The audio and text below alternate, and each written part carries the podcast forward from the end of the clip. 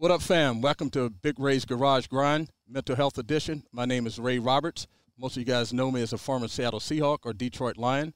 I was a three time All ACC football player at the University of Virginia, two time Jacobs Blocking Trophy Award winner as the top offensive lineman in the ACC, a first team All American, and I was the 10th pick in the 1992 NFL Draft by the Seattle Seahawks. And don't let me forget, my jersey's also retired at the University of Virginia. I'm here today with two of my good friends, Michael Bumpus and Michael-Shawn Dugar, to have a great conversation.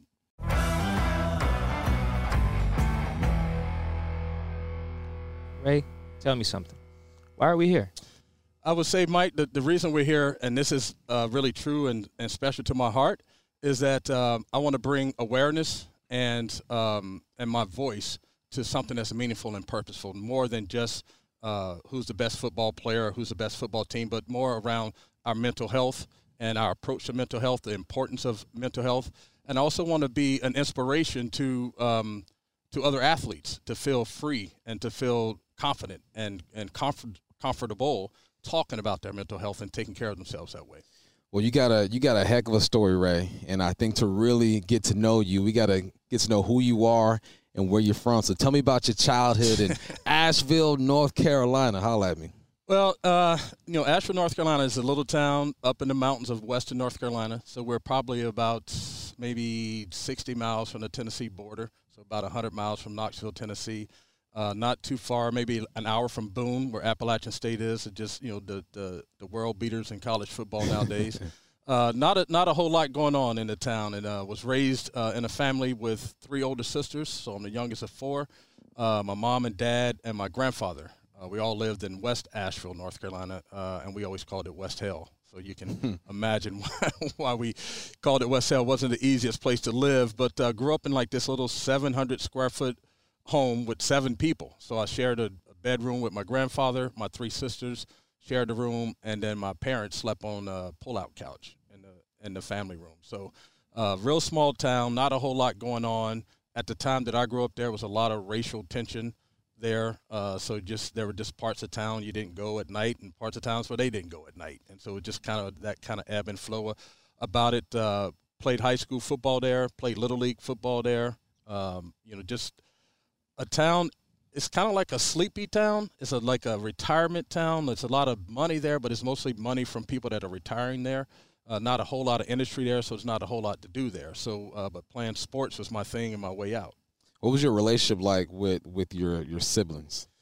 Well, it was interesting because uh, a lot of times, you know, that whole phrase uh, "we all we have, we all we got, we all we need," like yeah. that stuff. That's what it was, man. It was just like the four of us finding a way to survive, not only just uh, you know in our neighborhood and what you know just in the city, but you know also our family. Like our family family's pretty chaotic. You know, my mom and dad. You know, and I'll just say this off the bat before we get into it. I freaking love my parents. I love my my sisters.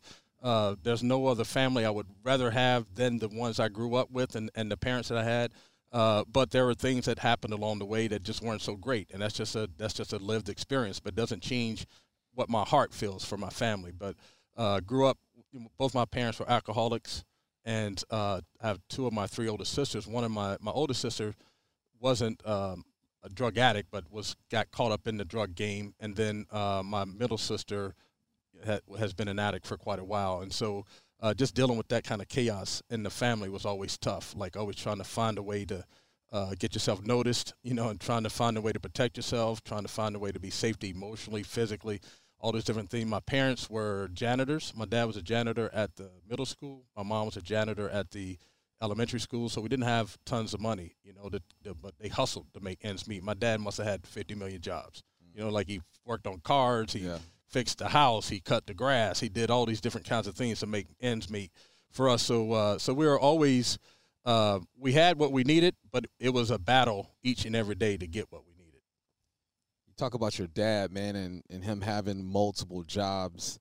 Uh, when you're growing up as a kid, did you see your dad as like a hero? You know, I, I remember growing up looking at my dad doing all this stuff, and I'm thinking, man, how, how does he how does he do it all? How'd you how'd you view your dad? Yeah, uh, my dad was the coolest dude ever, and I think a lot of of who I am comes from him. This dude knew everybody, talked to everybody, and you know me, Bump and Mike. Like I I talk to everybody. Everyone's my best friend, and uh, my dad was the same way. So whether it was the the the brothers at the garage in downtown Asheville, or or the the white dudes up in the back of the mountains where they fight anything that could that had four legs. they fight with dogs, pigs, whatever it is. And so he would, you know, he knew all those good old boys too. And so uh, I always looked up to my dad that way. My dad was six four and about 240 pounds, you know, and uh, always worked with his hands. So real kind of not big muscles, but strapping kind of a dude. Grown man strength. Grown man strength. Yeah. I, have seen my dad lift trans, transmissions up. Uh, but he can't bench press 135 pounds. you know what I'm saying? Uh, like that kind of stuff. Uh, but uh, my dad was a um, was like a friend to everybody. Um, you know that that whole thing of of uh, uh, master. What is it? jack of all trades, master of none. Yeah that's kind of that was my dad, and so he worked on cars, he cut grass, he, you know, cut wood for families, all these other kind. Knew everybody, treated, and at the jet as a janitor at the middle school, he was like the counselor in the school. So a lot of times kids would get in trouble, they send them to talk to my dad versus sending them to talk to the counselor or a kid to get in trouble. Like, don't call my parents. Let me go talk to Mr. Roberts. You know, like that kind of stuff. And so that's kind of who that's who my dad was. That you know, uh, you know, growing up, you know, that I wanted to be like that part of it. You know, but you know, my dad was a tough dude as well. You know, didn't you know was raised by his grandfather, uh, never graduated middle school. You know, just kind of hustled his way, uh, you know, through life, and so you know, that's a lot of stress and things you're under. So that stuff manifests itself in different ways, and so for us, you know, my dad was never um, like physically abusive with me, but him and my mom would get in, into their fights, and uh, and they'd have their you know those things. So those are you know, parts of my dad that wasn't so pleasant you know, and that you know I always try to figure out like why is this happening, how how can I stop it? But my dad was a big dude, so how, how do I how do I stop yeah. that? You know. Yeah. So I feel like I understand who your dad is. Hard worker, always had a job, knew everybody, was cool with everybody, and was the the guy that people can confide in at school. So, what's your mom? What's her role in the the making of Ray Roberts? Well, my mom my mom had this tremendous smile like unbelievable. Like I get the dimples and all that stuff from my mom. Just unbelievably uh, uh, beautiful smile. And then my mom was like the person that would uh, give like the kids in the community like they could have anything we had, and we had nothing, Mike. When I when I tell you we had nothing, nothing. And so like like for us, we would my mom would make a pot of beans and some coleslaw and cornbread. That's what we ate on the entire week. Right. So it wasn't like each day we got a different meal. Sometimes that happened. And then on Fridays, uh, if if she she hadn't used the money to buy a bunch of alcohol, we might have like some pork chops. That was like our steak. Like we are eating big when we got my mom made pork chops and gravy and, and some biscuits and things like that. But uh, my mom was a sweet lady. Uh, just just real a lot like my dad too. Just real personable. But my mom had this streak in her, like this mean streak. Like once you cross her, it's, it's over. It's, you're not once you cross the line, you don't get you don't get the second chance to get back across the line. So yeah. one time, um, we used to have these. Uh, we called them poker parties, you know, and so people nowadays call them casino nights. but it was the way we made extra money to get food, and so me and my dad would fish a lot. We'd fry all these fish, uh, make all these fish sandwiches, and then we'd have these uh, poker and I don't know if I'm sure you guys are familiar with tips and pulling numbers and yep. all that kind of stuff. Yep. We have all that stuff going on in the house, you know, selling alcohol, selling. So me and my sisters are like serving everybody, collecting all the money and all this stuff. So one day my dad was away and we're having one of these things. And so I was sitting between the two poker tables, and every time the deal came past me, I have to take money out of the pot for the family, for the house. And so I reached in there, and this one dude, Albert, grabbed my arm. And Albert was this dude that had been – in prison a lot, so he had like this prison body. He was all yoked up. I'm probably like 12 years old, and I don't know what to do. I'm just like, dude, my dad told me to get this, and he's like, you know, hey, he ain't getting this money, blah blah blah blah. So then I just put the money down. Little kid, I'm crying. I go to my mom. She's like, what's wrong? Like I said, I went to get the money. Albert grabbed my hand, and she goes, what? She goes, Albert grabbed your hand. I'm like, yeah. Albert put his hands on you. I'm like, yes. Dude, it was over after that. She went and grabbed Albert by the back of his collar and the seat of his pants threw him out the door of our house, and when he hit the ground, me and my sisters were just all on top of him, pop, pop, pop, like, oh, dude, we were just giving him the business. And then my dad came home and was like, man, like, why is this big like dent in the door? We had like the the aluminum screen door. So like, yeah, Albert grabbed Junior, and that's what they they call me Junior at home, named after my dad. And he goes, what? Like Albert grabbed Junior? Like, yeah. Albert put his hands on him. Yeah, okay, I'll be right back. Went up the street. Albert had to take it again, like because there it was just not happening. Like you, like we can fight amongst each other, Right. but ain't nobody putting this putting their hands on us. So that that was kind of like my mom. My mom had big forearms. Like uh, my body is basically my mom's body, Mm-hmm. except my mom was maybe five six and I'm six six. But I'm this is exactly how she That's was. moms. Yeah. So, uh, who was responsible then for getting you into football? Uh, well, that's interesting because I think that's part of this whole journey. To be honest with you, Mike, because um, there was so much chaos going on in our house. You know, like all the fighting and my sisters were you know doing their thing in and out, and uh, and so here's me like just trying to figure out how do you process all this stuff that's going on. So you have all this pent up emotions and feelings, and at that age, you don't even know what that means. You know what I'm saying? Now I can speak to it, but back then I was just like I don't even. I just felt nervous and scared a lot. You know. And so I went to this. Uh, I had a cousin that was playing football, little league football, and I went to a game. And I was maybe five years old, six years old. And every time he made a play, people were patting him on the back, hitting him on the helmet, like you know, high fiving him or whatever. And I was just like, something in my little uninformed, undeveloped brain was like, you need some of that. And so I'm. I remember being about six years old, and I was standing on the sideline, tugging on the shirt of his football coach, saying like, "Hey, I want to play. I want to play. I want to play." And he's pushing me back. You know, my cousin's probably like 14, 15 years old. They're pushing me back, and so the next year I started playing football, and it just seems like the more uh, ass I kicked in football, the more adoration I got from the adults around me, and so I was just like, okay, like so I like I can just come out here and I can beat the hell out of people and people pat me on the back for it. That was stuff I wasn't getting at home. I wasn't telling people weren't telling me like how great I was or hey, good job and all that kind of stuff. Just too much going on. Just everyone is into their own stuff. And so that's what kind of got me into football was watching my cousin play and then looking at like honestly it wasn't even like him hitting people or scoring touchdowns. It was just like watching how people reacted to him. And I'm like, I need some of that.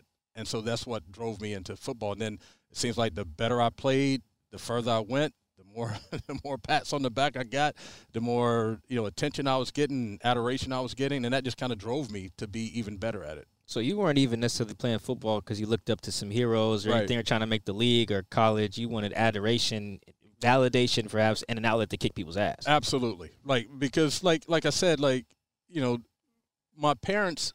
There was so much going on when you're trying to hustle and make money and all these other kind of stuff, and you got alcohol problems and fighting and all these different kind of drugs and everything that's going on. There's so much chaos that's happening that uh, emotionally a lot of people aren't there for you. You know what I'm saying? And it's like you nowadays I can look back at it and say like, man, like I wish mental health was a thing back then. You know, like or it, I'm sure it was a thing, but the the attention to it was a thing back then because it could have helped my family a lot. You know, uh, but um, but not being able to get that stuff at home, that was the only place I knew knew where to get it. Like I mean, like I'm telling you, like you know, guys coming up and pat me on the back. Like I, I was a running back, believe it or not, and so I scored. I scored a lot of touchdowns, and so I got like a lot of foot long hot dogs. Like every time I scored a touchdown, like so, so I, I essentially ate myself out of out of being a running back. But uh, but like that kind of stuff, I just wasn't getting that level of like hugs and pats on the back and and uh, just like we see you. Like I used to always say, like uh, all this stuff was happening in my house, and I felt like I was standing on the top of the mountain, going, "Hey, look at me, look at me, look at me," and nobody could see it, you know. But when I was on the football field, people saw it, you know, and so that's that's kind of what I thrived. That's what I wanted. I needed in my life was that, and I didn't know at the time that you know, you're I'm probably dealing with all types of trauma. You know what I'm saying? Yeah. Uh, but at the time, it was just like that. Just feels good when I do it, and it feels different than when I'm at home, and that's what I want. So it, it sounds like, you know, you and I we're we're older men now, and there's this thing going around called love language, right? Read the book. Here was your love language. So it sounds like your love language was words of affirmation and just like affection, and you necessarily weren't getting that at home. So you got in that football field, and it is it filled a void, something that you didn't even know that that you needed at the time. Right. Yeah. And I- and I would say yeah. If I if I had to put words to it nowadays, you know, I would use like the words of affirmation or even quality time. Like Yeah. like my my my parents would be in the same room with me, but they're not present. You know mm-hmm. what I'm saying? So like my dad is like worrying about work or paying bills or fixing the water pipe that just burst. My mom is trying to come home from work and cook, and then she she's drinking, and my dad is playing poker, all this other kind of stuff that's going on. You know, my sisters have dudes coming in and out of the back window, like mm-hmm. you know, all this stuff is going on, and then there's me, and it's just like, man, like how do you how do you find a place for yourself in the middle of all this? And on the football field, I had a place. It was a it was a family. I would imagine that you know, it's kind of what draws people to games a lot. You know, like is that you have this place where you belong or where you kind of fit in. People acknowledge you whether it's healthy or not. You've been kind of acknowledged that way, and that's kind of what football became to me. It just became this place. Nowadays, I guess they would call it a safe place, but it became a place where uh, I could kind of express and release some of this stuff I was feeling in my body, but then also where uh, I got to get people, like I said, to be like, man, look at look at this kid. We want this kid on our team, or you know, he's going to be the starting this or the starting that, or he does this really well. Like I just wasn't getting a whole lot of that, you know, from home. So you found your safe place on that football field. You mentioned your mom, how she took care of everybody. Your dad, he's grinding, he's working, he knows everybody. But there are also some things that were happening at home, some uh, abusive behavior. Kind of mm-hmm. walk us through that. Yeah, so like I said, you know, my dad was uh, doing the best he could. You know what I'm saying? Nowadays, uh, you know, like when I can look back at it, you know, it, you know, doesn't make me happy. But you know, my dad was a was a really demanding dude. You know, especially of my mom. You know, my mom worked hard, would have to come home, cook, and then like if one corner of the cornbread was burnt, my dad would just lose it. Mm. You know, the rest of the meal can be like awesome. It's perfect. But it's just one yeah. piece that wasn't right. Or if it was didn't have it done fast enough or all those different kinds of things, you know.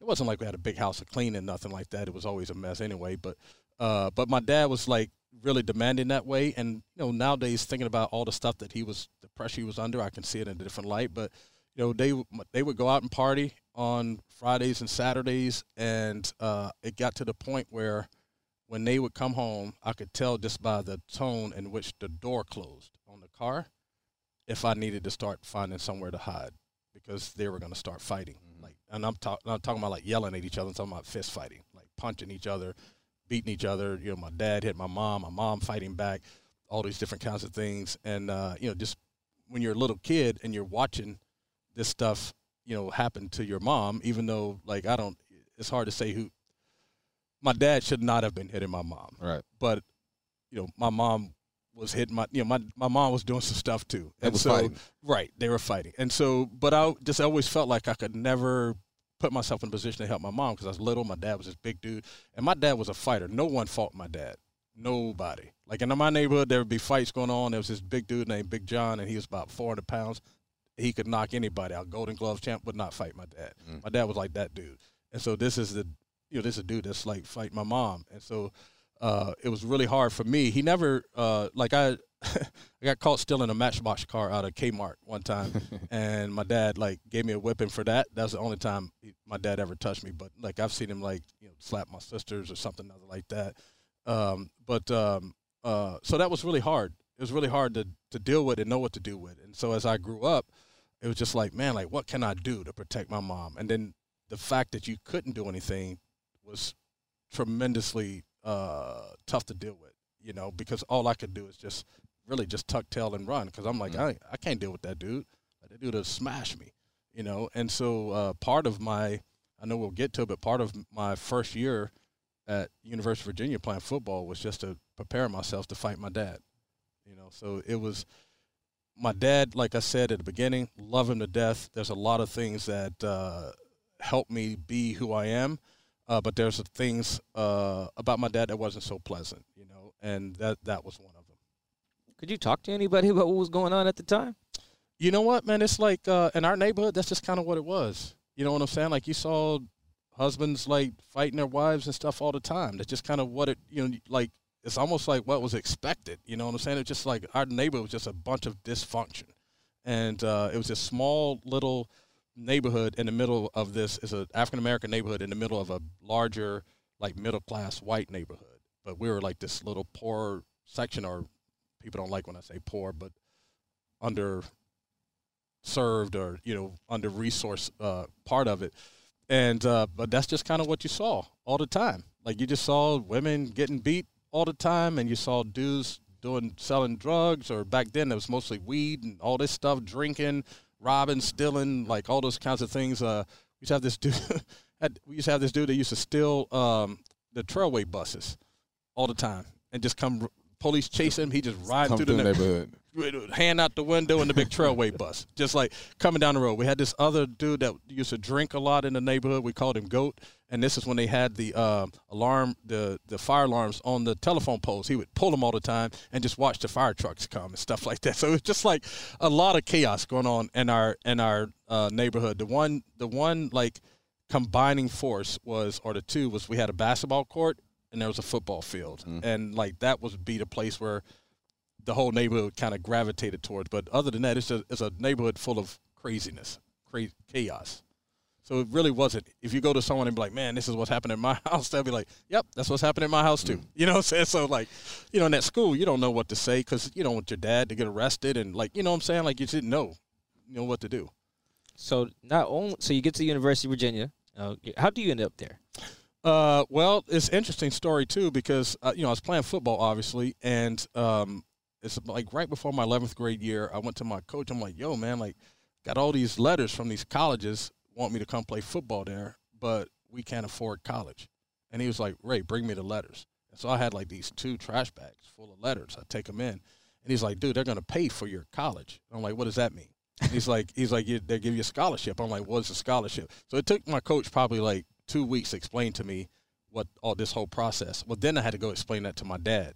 My dad was like, "Nah, bro, that bill is coming. Like, you, you're not, set, not set me up. You don't get anything for free." He's like, "Free lunch isn't even for free." He's like, "So we, you ain't going to college, bro. You're gonna have to go to military, grab McDonald's or something, but you ain't, you know, you're not doing this college thing." I'm like, "Dad, I'm telling you, they say they'll pay for everything." And uh, so then finally got my dad on board, and then took some trips. You know, did all that. Had originally committed to play at Tennessee, and then uh, had one trip left. Uh, I was gonna come out to visit UCLA, and I figured my parents would never see me to be able to see me play out at UCLA, so I canceled that trip and took this trip to Virginia. And Virginia had lost to William and Mary, and I was just like, I was playing defensive end at the time. I'm like, yeah, I can play here next year. So when I ride home, I told my dad, hey, I think I'm gonna go to Virginia. And he pulled over like, what? Like we just went to see Tennessee, Auburn, hundred thousand people at the time. Virginia stadium was like maybe forty seven thousand. And he's like, I'm like, but dad, I can play like right away up here. And these dudes just kind of fit my mentality better. So that's kind of how I ended up at uh, at the University of Virginia. So Virginia not only gave you a chance to continue the football thing, um, but you also, like you mentioned earlier, it was a place where you could get right, so you could stand up to pops. Oh yeah, absolutely. So like like no one ever really knew this, but this is the when I got to college, our strength coach was this dude named John Gamble, and he used to be like the world's strongest drug-free power lifter. Dude was like maybe six foot tall, chest like, I mean, huge chest, big arms, could pick up eighty pound dumbbells like you know just with one hand, and just like, hey, you need this, Ray? I'm like, yeah, you know.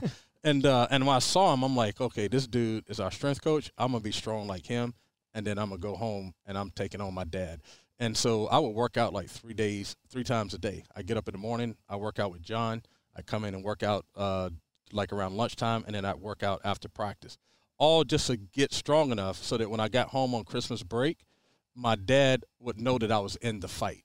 Because I knew I couldn't, I still wasn't going to be able to win the fight, but I wanted him to know that I was in the fight. And I'm just like, don't, you know, I don't want him to ever touch my mom again, and I want him to know that I'm in the fight. And so I get home on Christmas, and I, I'm, I can, I took a trailway bus, by the way. It's a five hour drive. It took 24 hours on the trailway bus because you know every stop is a bus stop. So by the time I get home, dude, like I'm just like I'm ready to go. Like I'm just waiting for my dad to even look at my mom the wrong way, and I'm just going all in, even if it's just like a quick little sucker punch, just to be able to say I got one in. And uh, and when we got home, something was different.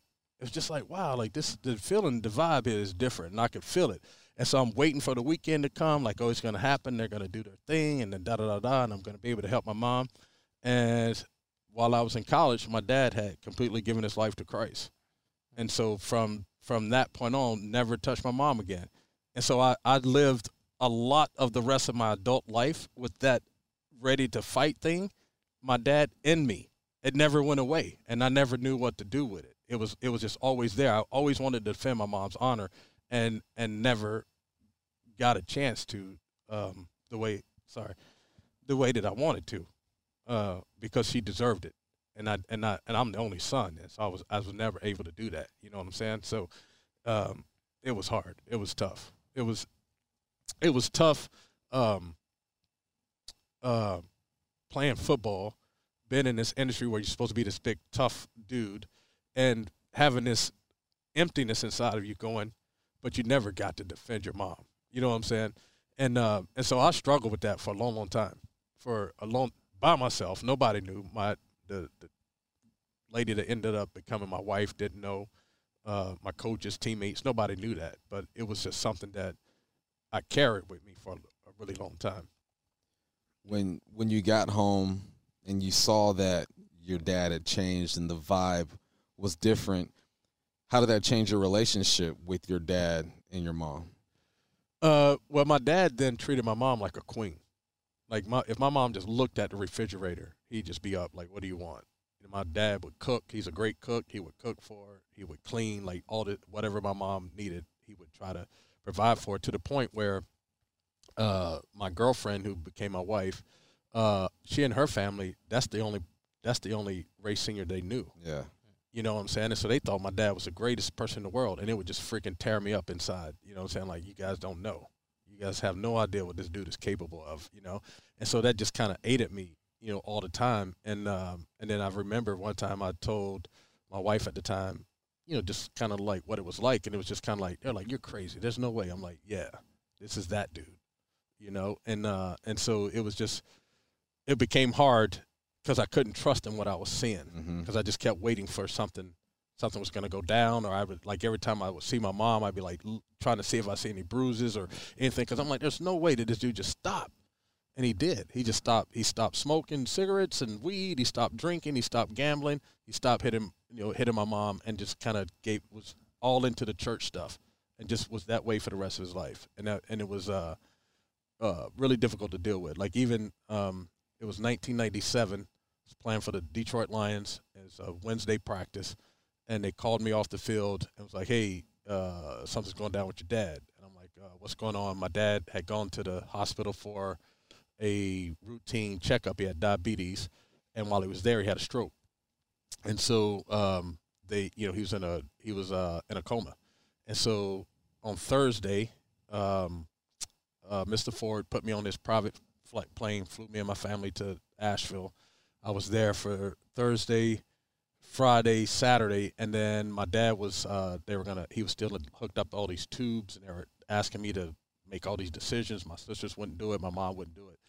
And um and so then I was like, man, like what would my you know, people always say like, oh man, like my loved one would have wanted me to stay here and be with my family. Mhm. And I was like, man, my dad would want me to go play football. And so on Saturday, I flew back to Detroit. They they when I landed, they were like, "Oh yeah, your dad is doing better." They're moving him to like a, out of ICU into like a regular room, and it's about an hour and a half drive from uh, the airport to where I lived in Detroit. By the time I got home, my dad had died, and so now I'm in Detroit on Saturday, the night before the game, trying to decide if I should play this game or if I should go home. And so I was like, you know what, my dad would want me to play this game. And so I, we're playing Atlanta Falcons. Second quarter, we scored a touchdown. This uh, defensive end, Chuck Smith from University of Tennessee, punched me in the stomach, and then I just started. It just all of that emotion Mm. just came out, and I just just throwing punches at everybody.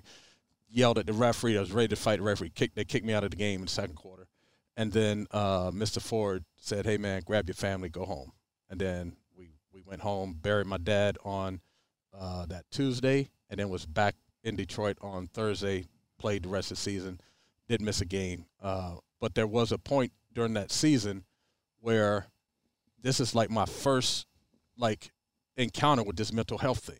There was like where I was aware of something, and um, I was just like in games, just thinking about my dad, like, and the ball was snapped, and I'm like, oh crap, like I got to block, you know, these pass rushers that are trying to kill the quarterback.